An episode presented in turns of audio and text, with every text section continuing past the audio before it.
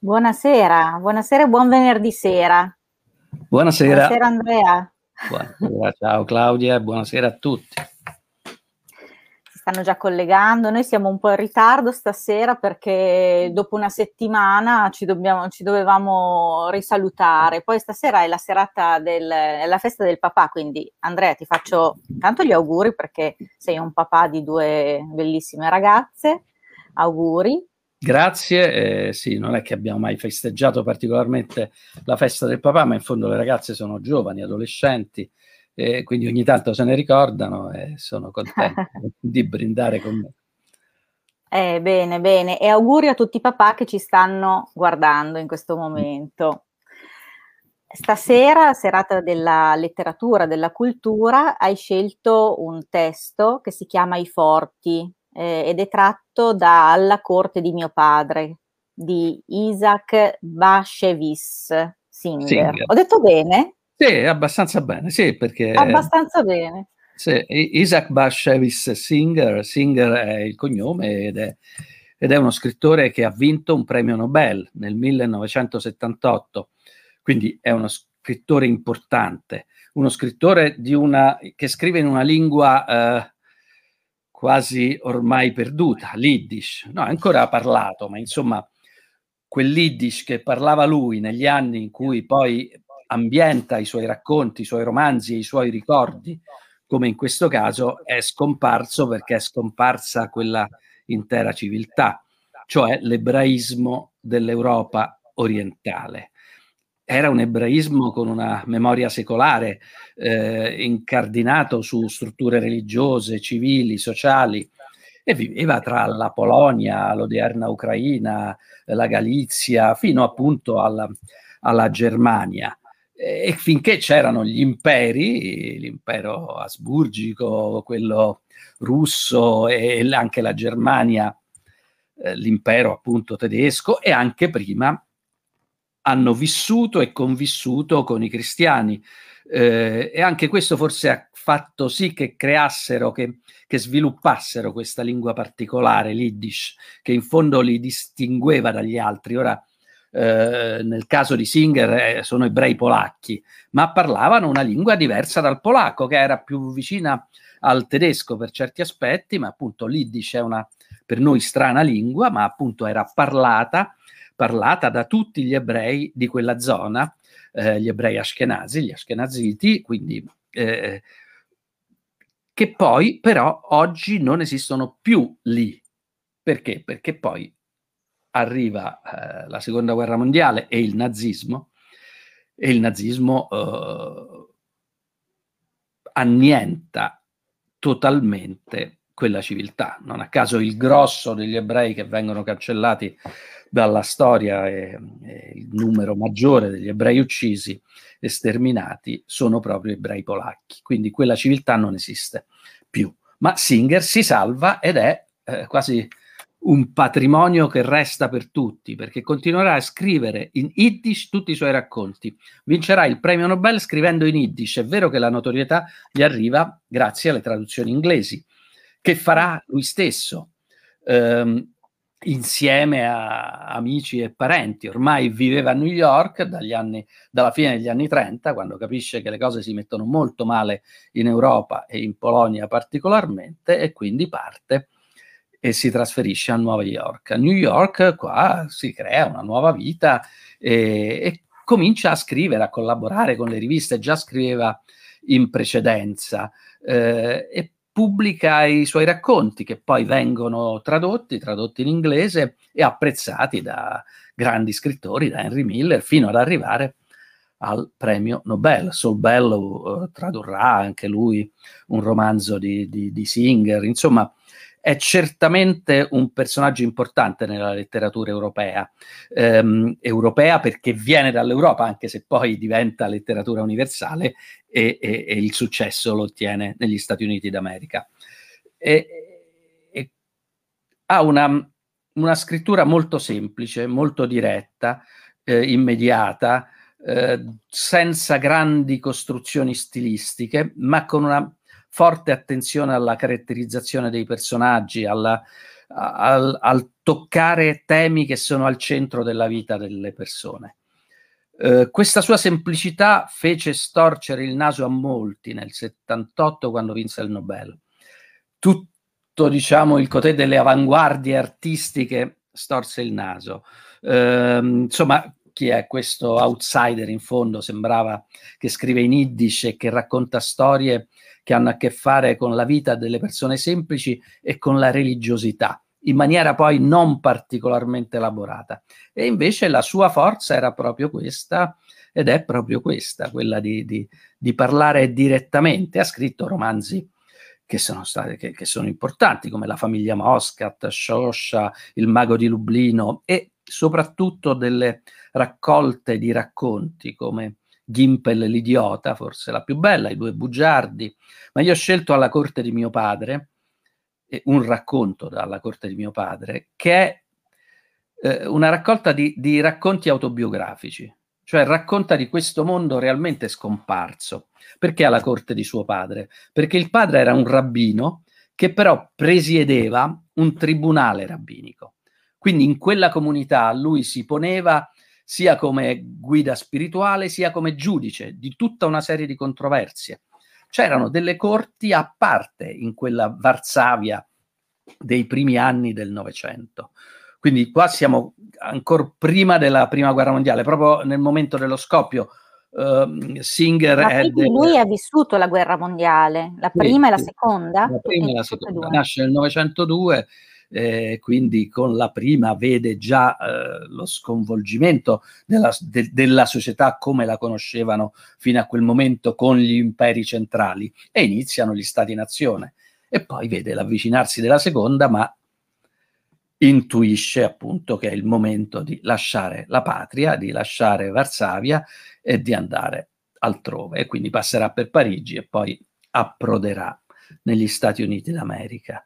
Ma eh, quindi il padre era, era, rabbino e giudice. Ci sono moltissimi casi, anche particolarmente curiosi, che lui si trova a dover giudicare, quanto poi i giuramenti in quel caso abbiano uh, un valore fondamentale più di, di, determinate prove che in un tribunale normale possono avere. Ma invece io ho scelto un racconto diverso che ora leggiamo e che diciamo che ci ricorda ci riporta anche ad oggi è la vita scolastica di Singer.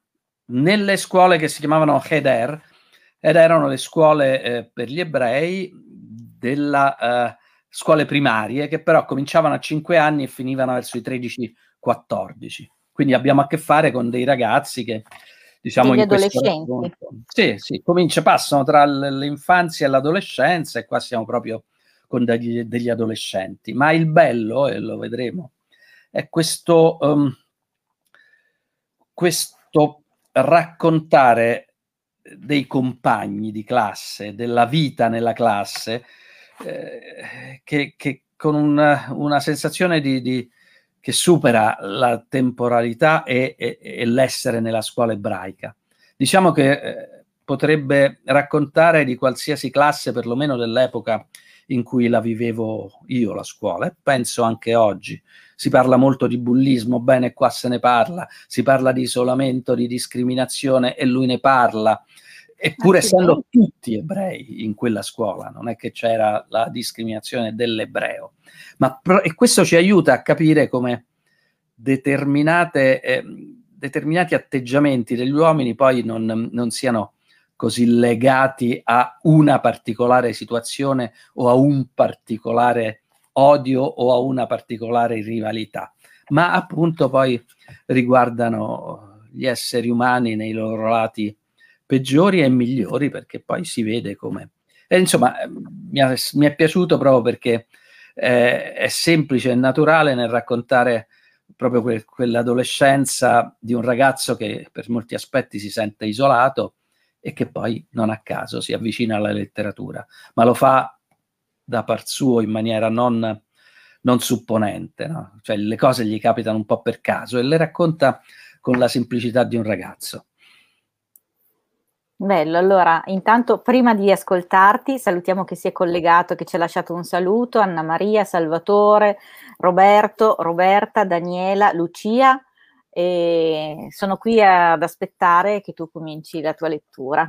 Anch'io mi metto qua. E allora leggiamo I forti da Alla corte di mio padre di Isaac Bashevis Singer. Il Cheder, troppo spesso descritto come un luogo dove innocenti bambini soffrivano nelle mani di un maestro sciatto e di cattivo carattere, non era proprio così. Quello che era sbagliato nella società era sbagliato nelle Cheder. C'era un ragazzo che stava sempre a pugni stretti, continuando a cercare l'occasione di picchiare qualcuno. Era circondato da aiutanti spacconi e da adulatori. Un altro ragazzo, al quale non tornava utile usare la violenza, si comportava come un piccolo santo, sorridendo a tutti, facendo piaceri e sempre con un'espressione che esprimeva uno smisurato amore, ma nel suo modo tranquillo intrigava per procurarsi cose e provare qualcosa di meraviglioso per nulla. Pio, com'era, dimostrava amicizia per il bullo, mentre simulava simpatia per le sue vittime. Quando il suo amico prepotente stabiliva di far sanguinare il naso a qualcuno, il piccolo santo correva verso la vittima con un fazzoletto e ammoniva nello stesso tempo il bullo gentilmente. Non avresti dovuto fare così. C'era un altro ragazzo che si interessava soltanto di affari, barattando un bottone con un chiodo, un pezzetto di mastice con una matita, un candito con un panino. Era sempre in perdita nei suoi cambi, ma alla fine riusciva a ottenere il meglio da tutti. La metà del Cheder era inebetita con lui, perché egli prestava, era, scusate, la metà del Cheder era indebitata con lui, perché egli prestava denaro a interesse. Fra lui e il bullo c'era un accordo, per cui a quelli che tentavano di ritirarsi veniva strappato via il cappello. Poi c'era il bugiardo, che si vantava di appartenere a una famiglia ricca e famosa e raccontava che la sua casa era frequentata da tutta l'elite di Varsavia, promettendoci datteri, fichi, carrube e arance provenienti da ipotetici matrimoni e circoncisioni o da una futura vacanza estiva e gli chiedeva in anticipo regali da tutti noi. Infine c'era la vittima. Un giorno il bullo lo picchiò a sangue e il giorno dopo egli gli portò un regalo, sorridendo, con umiltà sorniona. La vittima gli indicò un altro ragazzo che aveva bisogno di una battuta. Dal mio posto nel Cheder io vedevo tutto e sebbene il bullo mi avesse picchiato, non gli avevo mai fatto né sorrisi né doni. Io lo chiamavo Esaù e predicavo che la sua vita futura sarebbe trascorsa su un letto di chiodi mi picchiò ancora per questo, ma io non mi indebolii. Non avrei avuto nulla a che fare con il bullo, con il santo presuntuoso, con il prestatore di denaro, né con il bugiardo, né avrei fatto loro nessun complimento. Le cose non si mettevano troppo bene per me. I ragazzi del Cheder, in maggioranza, mi erano diventati ostili e mi denunciavano al maestro e all'istruttore. Se mi avessero pescato per la strada, dicevano, mi avrebbero rotto una gamba. Io mi rendevo conto del pericolo. Dopotutto ero troppo piccolo per affrontare il Cheder intero, ma non potevo nemmeno fingere di essere loro amico. E allora come fare la pace? Ogni mattina il tragitto per andare al Cheder era un tormento, ma non potevo lamentarmi con i miei genitori che avevano già i loro guai. Inoltre, probabilmente essi mi avrebbero detto Ecco quel che ottieni per essere diverso da tutti gli altri. Non c'era da far altro che aspettare. Perfino il diavolo deve stancarsi. Dio, se sostiene la verità e la giustizia, doveva inevitabilmente mettersi dalla mia parte. Venne il giorno in cui mi sembrò impossibile andare avanti. Perfino il maestro, in quell'atmosfera infernale, era contro di me, sebbene io sapessi il mio Pentateuco il mio Pentateuco. La Rabezzin faceva osservazioni maligne sul mio conto. Era come se fossi scomunicato. Poi un giorno tutto cambiò. Il bullo aveva calcolato male la forza di un ragazzo nuovo, che gli rispose picchiando anche lui. Allora il maestro si scagliò contro il bullo, che aveva già un bernoccolo sulla testa. Il bullo fu trascinato al banco della fustigazione, gli tirarono giù i calzoni e lo frustarono davanti a tutti noi. Come Aman era stato punito. Quando cercò di restaurare il suo regno di terrore, fu respinto a favore del vittorioso. Anche il prestatore di denaro trovò la sua nemesi. Il padre di un ragazzo che aveva pagato un interesse esagerato venne a lamentarsi al Heder. Una ricerca nelle tasche del prestatore di denaro si rivelò così fruttuosa che anch'egli venne frustato. Alla fine anche l'ipocrisia del santo fu riconosciuta, nonostante i suoi segreti bisbigliati e le sue adulazioni. Poi, come se quella fosse una risposta alle mie preghiere, i ragazzi mi parlarono di nuovo. Gli adulatori e i trafficanti mi offrirono buona volontà e mercati, non so perché. Avrei perfino potuto formare un mio gruppo, ma non ero incline a cose del genere. C'era soltanto un ragazzo di cui desideravo l'amicizia e fu quello che scelsi. Era una persona buona e simpatica, senza ambizioni sociali.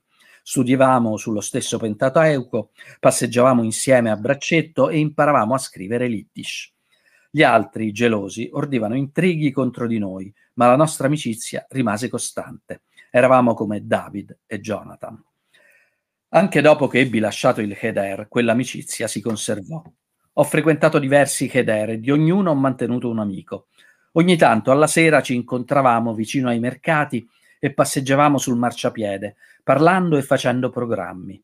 I loro nomi erano Mottel Horowitz, Mendel Besser, Abram, questo o quello, uh, Baruch David e altri. Essendo più o meno la loro guida, io raccontavo loro cose che mio fratello maggiore aveva detto a mia madre. C'era un gran sentimento di fiducia fra noi, finché un giorno ebbi l'impressione che fossero irritati con me. Borbottavano sulla mia autorevolezza. Dovevo essere un po' retrocesso. Essi stavano preparando una rivoluzione e io glielo leggevo in faccia. E sebbene domandassi loro in qual modo li avessi offesi, essi si comportarono come i fratelli di Giuseppe e non poterono rispondermi amichevolmente. Non riuscivano nemmeno a guardarmi dritto in faccia. Che cosa mi invidiavano? I miei sogni. Potevo realmente sentirli dire, mentre entravo nella loro sfera, ecco il sognatore che viene, uccidiamolo e gettam- gettiamolo in qualche burrone, vendiamolo agli ismaeliti, è penoso trovarsi in mezzo ai propri fratelli quando essi sono gelosi. Essi erano stati buoni con me, mi avevano lodato e poi erano diventati cattivi. Tutto a un tratto si erano arrabbiati, voltandosi quando io mi avvicinavo, si mettevano a bisbigliare. Le amicizie con me non erano casuali. Io non posso farmi nuovi amici facilmente. Mi domandavo se avessi peccato contro di loro o se li avessi delusi. Ma se era così, perché non mi dicevano in che cosa avevo sbagliato? Non riuscivo a ricordare di averli danneggiati in qualche modo, né di aver detto nulla contro di loro. E se qualcuno mi avesse calunniato, perché i miei amici gli avrebbero creduto? Dopotutto, essi mi erano devoti. Non c'era da far altro che aspettare. Con il mio carattere dovevo abituarmi alla solitudine. E quando un ragazzo è solo, non gli rimane che studiare divenni uno scolaro diligente. Trascorrevo l'intera giornata nella casa di studio di Razmin e poi a casa mi immergevo nei libri religiosi. Andavo in cerca di libri dai venditori ambulanti e leggevo in continuazione. Era estate e le giornate erano lunghe. Leggendo una storia di tre fratelli, mi immaginai di poter scrivere anche io e cominciai a ricoprire le due facciate di un foglio di carta. C'era una volta un re che aveva tre figli, uno era savio, l'altro sciocco e il terzo allegro. Ma in qualche modo la storia non si concretò. Su un altro foglio di carta cominciai a disegnare bizzarri esseri umani e animali fantastici. Ma anche questo finì per stancarmi e andai sul balcone a guardare giù nella strada. Ero l'unico a essere solo. Gli altri ragazzi correvano, giocavano, parlavano insieme Diventerò matto, pensai. Troppe cose succedevano nella mia testa tutto il tempo. Dovevo saltar giù dal balcone o sputare sul cappello del portinaio. Quella sera, alla casa di studio di Razmin, Un ragazzo si avvicinò a me agendo da intermediario. Parlò con tatto, facendomi capire che i miei amici erano ansiosi di ritornare a un'intesa, ma che, essendo io la minoranza, toccava a me fare il primo passo. In breve, suggerì che io mi piegassi a fare delle scuse per un armistizio. Mi infuriai. Non sono stato io a cominciare questa faccenda, dissi. Perché dovrei essere io a cedere? Te ne pentirai, mi ammonì. Vattene, gli ordinai. Se ne andò arrabbiato. Il suo compito di parlamentare era stato rovinato. Ma io sapevo di essere adamantino. Ora che avevo, ora che avevano mandato un intermediario, sapevo che i miei amici erano pentiti, ma io non mi sarei mai piegato a loro. Stavo abituandomi a essere solo e le giornate non mi sembravano più interminabili. Studiavo, scrivevo, leggevo novelle. Mio fratello aveva portato a casa un libro in due volumi, intitolato Delitto e Castigo. Sebbene non lo comprendessi veramente, quel libro mi affascinava. Rinchiuso in camera da letto, leggevo per ore. Uno studente che aveva ucciso una vecchia rugosa e soffriva, pativa la fame e meditava in profondità. Davanti all'accusatore era stato interrogato. Era un po' come un libro di novelle, ma differente, strano e elevato. Mi faceva venire in mente la Cabala. Chi erano gli autori di libri come questo? E chi poteva capirli?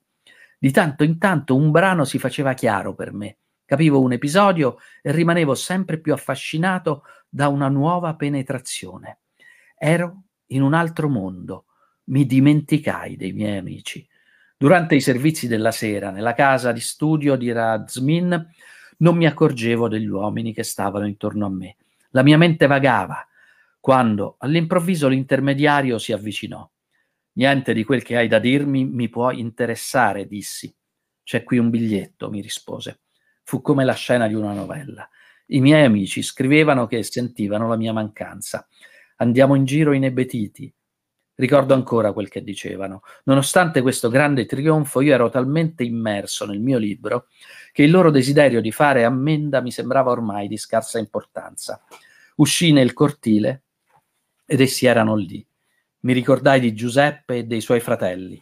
Essi erano andati da lui per comperare grano, ma perché i miei amici erano venuti da me? Ciò non di meno erano venuti, vergognosi e in un certo modo spaventati Simone, Levi, Giuda, poiché io non ero diventato il governatore d'Egitto. Essi non avevano bisogno di inchinarsi fino a terra. Io non avevo da vendere altro che sogni. Più tardi andammo a passeggiare insieme e io parlai del mio libro. Questo non è un libro di, famo, di favole, è letteratura, dissi. Creai per loro un fantastico miscuglio di fatti e di pensieri miei e finii per contagiarli con la mia eccitazione. Passarono le ore. Essi mi pregarono di perdonarli, confessarono di aver avuto torto e dissero che non si sarebbero mai più arrabbiati con me. Mantennero la loro parola. Soltanto il tempo ci ha separati. Il resto è stato compiuto dagli assassini tedeschi. E qui finisce con eh, la nota più amara. Eh, un, finiscono gli amici e finisce una intera civiltà, quella di queste scuole ebraiche, di questo mondo a parte, di questo mondo che aveva però una profondità e un'intensità tutta particolare. Beh, incredibile, io mi sono segnata diverse cose che mi hanno colpito e la cosa che mi colpisce di più è che un ragazzino, cioè parli con questa profondità, perché si parla di, eh, di solitudine, si parla di, mh, mm, eh, di amici invidiosi dei sogni. Cioè, sono cose che ci sono anche fra gli adulti adesso, no? Eh sì, non, non, non cambiano, le situazioni sono poi molto simili. Anche la, la descrizione appunto del Heder, della, della scuola dove sono i più giovani, e le figure che tratteggia, no? c'è il bullo e probabilmente c'è ancora, ma per me quello che, che, che per certi aspetti è più acuto è, è, il santo e con la sua eh, equidistanza da tutto, ma che in realtà è connivenza con il più forte, con la sua melliflua uh, saggezza e pacatezza che altro non è che un cercare di trarre vantaggio. E così però alla fine viene punito anche lui. Eh, no, ma infatti c'è Quindi c'è fiducia... giustizia per tutti, esatto. c'è giustizia per tutti, è incredibile. C'è una fiducia eh, religiosa e sa nella sacralità in fondo del mondo e, nella, e in un Dio che interviene. No? Ma, e peraltro c'è dietro una, la Bibbia che studiava con passione, cioè la storia di Giuseppe e i suoi fratelli è la storia in fondo di, di lui e dei suoi amici, tutti i riferimenti che fa e quando Giuseppe appunto diventa primo ministro dopo essere stato quasi ucciso dai fratelli e poi venduto come schiavo riesce invece ad avere un grande successo in Egitto e tornano da lui. Lui non ha questo successo, poi lo avrà nella vita, ma, ma gli amici tornano e tornano in un modo diverso. Ma, ma, ma è appunto è soprattutto quella prima parte, quella, quel, quel, quel, santo, que, quella vittima che, che, però si piega subito. No? Cioè ognuno di noi può, può, può trovarsi in quella situazione, cioè non, non va del tutto giudicato, però può può capitare che alla fine si china il capo, si riconosce la forza di qualcuno e ci si sottomette, entrando nella sua orbita, no? gli suggerisce qualcun altro che può essere attaccato in quel momento e picchiato in quel momento, cioè entra a far parte di una, di una banda, di una squadra. Io penso che siano dila- dinamiche che ci siano ancora oggi e, e la sua posizione invece è quella che dell'isolato, ma di quello che può essere picchiato duramente, ma che non cambia idea. Non ha la forza neanche di opporsi da solo. E l'altra cosa interessante è il maestro. cioè, noi pensiamo sempre che ci, che, che, che ci, sono maestri fantastici, io ne ho avuto uno fantastico alle elementari, ma anche i maestri sono esseri umani e può capitare che invece non siano all'altezza del loro compito e che quindi poi seguano le, le dinamiche di forza della classe e che poi alla fine le cose cambiano quando, quando le situazioni si trovano a cambiare, quando improvvisamente tutto viene scardinato. A me è piaciuto anche quando dice lui, con il mio carattere devo abituarmi alla solitudine. Cioè, un bambino che fa un ragionamento così è, è un adulto, non è un bambino, cioè sono proprio delle cose in cui uno ci si può anche ritrovare, no? Chi va controcorrente, chi, eh, chi sceglie la sua strada alla fine perché non si vuole om- omologare agli altri, dice sì, forse col mio carattere devo abituarmi alla solitudine, che poi la solitudine è una compagna per chi... Ehm, per chi fa dei cammini, non so, verso l'illuminazione, parliamo di buddismo, insomma, comunque chi fa dei cammini di, di elevazione spirituale, no? Ah, sicuramente eh, la solitudine è, è, poi qualcosa che però chi di noi da, da, da, ragazzo e poi da adolescente non ha sperimentato, anche chi poi in fondo aveva una buona vita sociale, poi c'erano i momenti in cui si rinchiudeva in se stesso, eh, in cui sentiva che, che, c'era qualcos'altro oltre anche le, le, le, le, dirette amicizie, i rapporti umani e familiari. E sono i momenti di, di scoperta, come dicevi, de, dell'io, dell'interiorità e in questo caso anche della letteratura. E come poi le cose vengono anche per caso, no? Cioè, delitto e castigo arriva per il fratello maggiore, ed è bello che lui non ne capisca appieno eh, la storia, sì, ma insomma determinate implicazioni, tutte le sfumature che sono più di, di, del, del carattere adulto, però che ne subisca il fascino, no? E quella, quella solitudine ci mette un po' in quella condizione di sentire il fascino di qualcosa che è molto distante da noi, che non vediamo e non tocchiamo e, non, e con cui non abbiamo a che fare costantemente. Cioè quello che è consueto, sì, ci fa abituare alla realtà, lo possiamo amare, desiderare, a volte anche detestare, però ha un rapporto diretto che forse è un po' diverso da quello distaccato di chi guarda in un momento di isolamento. Eh, quell'isolamento in, in, noi stessi c'è, c'è sempre, e in questo caso c'è per, per, un ragazzo, per un bambino che riesce, anzi prima bambino, poi ragazzo, a costruirsi un io, attraverso questa solitudine. ed è l'io che poi lo porta a scrivere realmente.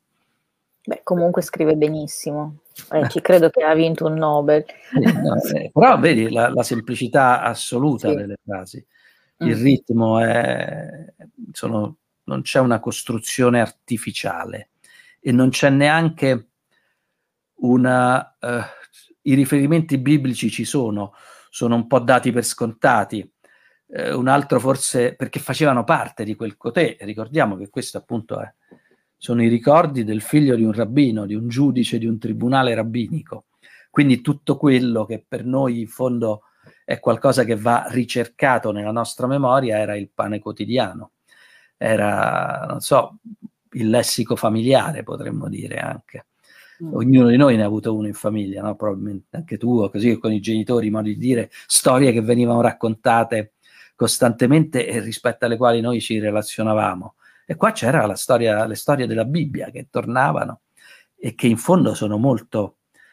Eh, ar- c'è un, veramente un universo, cioè l'Antico Testamento nella sua vastità racconta una tale quantità di storie e di vicende che, che insomma veramente rispecchiano il mondo, come in fondo l'Eder rispecchiava la società e i mali di quella società, così nella Bibbia c'è tutto e trovi sempre qualcosa che poi ti riporti uh, a, a, a, commentare e a interpretare e a spiegare quello che ti sta succedendo. E quindi sono citati vari eh, Aman o Davide e Jonathan, i due amici, e soprattutto appunto la, la storia di Giuseppe. E c'è, c'è, c'è un po' proprio, e, e poi c'è questo finale netto, come una ghigliottina che arriva. Cioè, sì, quello è proprio duro al finale. Però è detto con parole che non sono... No?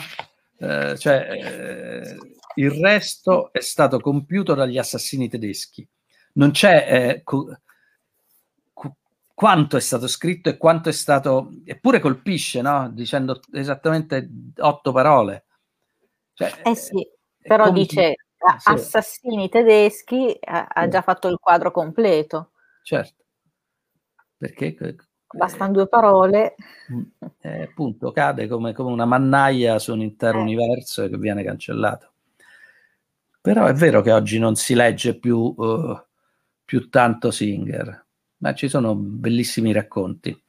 Eh, in questo libro, appunto in quelli che ho citato, soprattutto perché poi non, non vuole affrontare i romanzi più lunghi in uh, Gimp l'idiota o nei due bugiardi, eh, con storie che appunto vanno dalle cose più semplici a, appunto agli aspetti più intriganti della vita, da, dall'adulterio, tutto visto però sotto una, una situazione di, di, sotto una sensazione di sacralità della vita che comunque lui sente profondamente. E quindi anche che gli può anche far dire cose che possono sembrare eh, eh, scostanti in certi momenti e prendere posizioni che, che possono essere anche urtanti. Eh, quindi questo suo isolarsi a volte può sembrare anche un po' eh, così eh, di, di, di, peccare di presunzione. No, perché non ti mischi? In fondo anche quell'osservazione che gli fanno i genitori, no? È anche quel non contare, pensiamo ad oggi, Vabbè, io ho insegnato per un periodo in una scuola, ma insomma anche vedendo le chat dei genitori, no? quanto ogni cosa che viene riferita a casa diventa un enorme problema che investe poi tutta la scuola come se fosse stato un sopruso eh, incredibile che ha subito nostro figlio. E invece qua lui si rende conto che A non può eh, eh, rompere le scatole ai genitori che hanno altri problemi, B probabilmente gli direbbero fatti gli affari tuoi, cioè cerca di inserirti e di non, eh, e di non eh, procurarti guai in eccesso. E lui però va avanti da solo, non, non chiede, è bello che non, non chiede troppo continuamente aiuto. Se confida in un aiuto, forse è quello della giustizia, che poi in qualche modo arriverà. Come dice eh, da qualche parte anche il diavolo, ora non lo ritrovo, anche il diavolo. Sì, all'inizio l'ho segnato subito perché sì. era una cosa bellissima. Anche il diavolo a un certo punto si stanca o qualcosa che... Perfino il diavolo deve stancarsi. Sì. L'avevo questo... segnata perché mi era piaciuta tanto. Beh, questa cioè, c'è una profonda saggezza. Perché eh, sì, se la vita umana va avanti, anche perché a un certo punto anche il diavolo si stanca, cambiano le cose, poi va avanti, poi riprenderà forza, no? Il diavolo tornerà.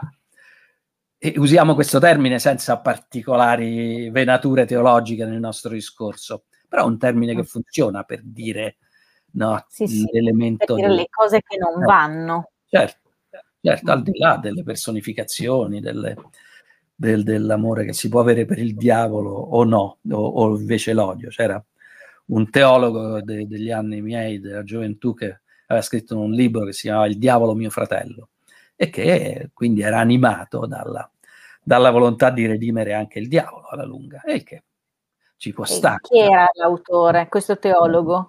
Eh, sì, adesso se me lo chiedevi due minuti fa, ora è caduta una mannaia sulla... Io ricordo Il diavolo veste Prada. Eh, certo. Oh. se mi, mi aggiro trovo anche il libro. Però, però era padre... Sì. Era, era l'abate di, di San Paolo fuori le mura, che forse fu sospeso a Divinis a un certo punto, era un prete un po' sui generis, eh, che una volta nelle mie prime esperienze radiofoniche, poi a 3131 si, si invitarono insieme lui e un teologo che invece faceva l'esorcista, quindi no, fu, fu una bella trasmissione e la RAI dell'epoca nell'86 poteva fare anche cose del genere. Beh, sicuramente ci sarà stata una, una discussione vivace. Sì, sì, no, certo. Però appunto da un lato c'era il nemico da sconfiggere, dall'altro c'era un nemico che piano piano doveva essere conquistato a, all'altra parte, a, alla giustizia. E che anche quella è una bella prospettiva. Però a noi in questo momento ci serve un diavolo che faccia il suo compito, ma piano piano si stanchi e lasci, lasci che le cose cambino e cambino per il meglio e poi forse torneranno a cambiare di nuovo e si va avanti. Allora c'è Giorgio che dice grandissimo Andrea. Anna Maria dice non si smetterebbe mai di stare ad ascoltare, bravissimo.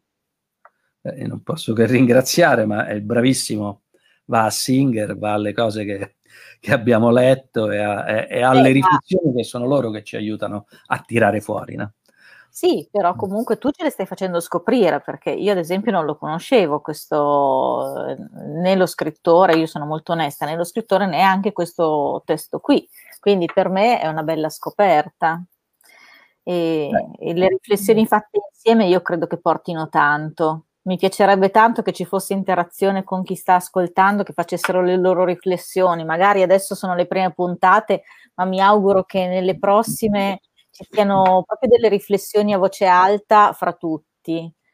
E, ehm, no, hai ragione, soprattutto sulle riflessioni, le riflessioni fatte insieme, perché c'è certamente la solitudine che aiuta a scoprire dentro se stessi delle verità e, e, e a fortificarci. Però poi c'è la scoperta insieme, cioè il confrontarle con quelle degli altri e se la cosa non è fatta soltanto con lo spirito della, della disputa, della dissertazio, della dissertazione contrapposta di due, di due tesi che ognuno porta, eh, porta la propria con argomenti anche forti, anche ben articolati, anche pregnanti e a volte veritieri da una parte o dall'altra, insomma, in termini anche sofisticamente articolati e forti. Però invece il dialogo che spero si possa instaurare tra di noi è, è proprio un cercare di, di, capire qualcosa nella semplicità della, della comunicazione. Come, no? sì. questa, che cos'è? L'arte del comunicare da un lato è, è, è, è la sofistica, potrebbe essere, no? che anche quella era vera arte alta del comunicare del, sì.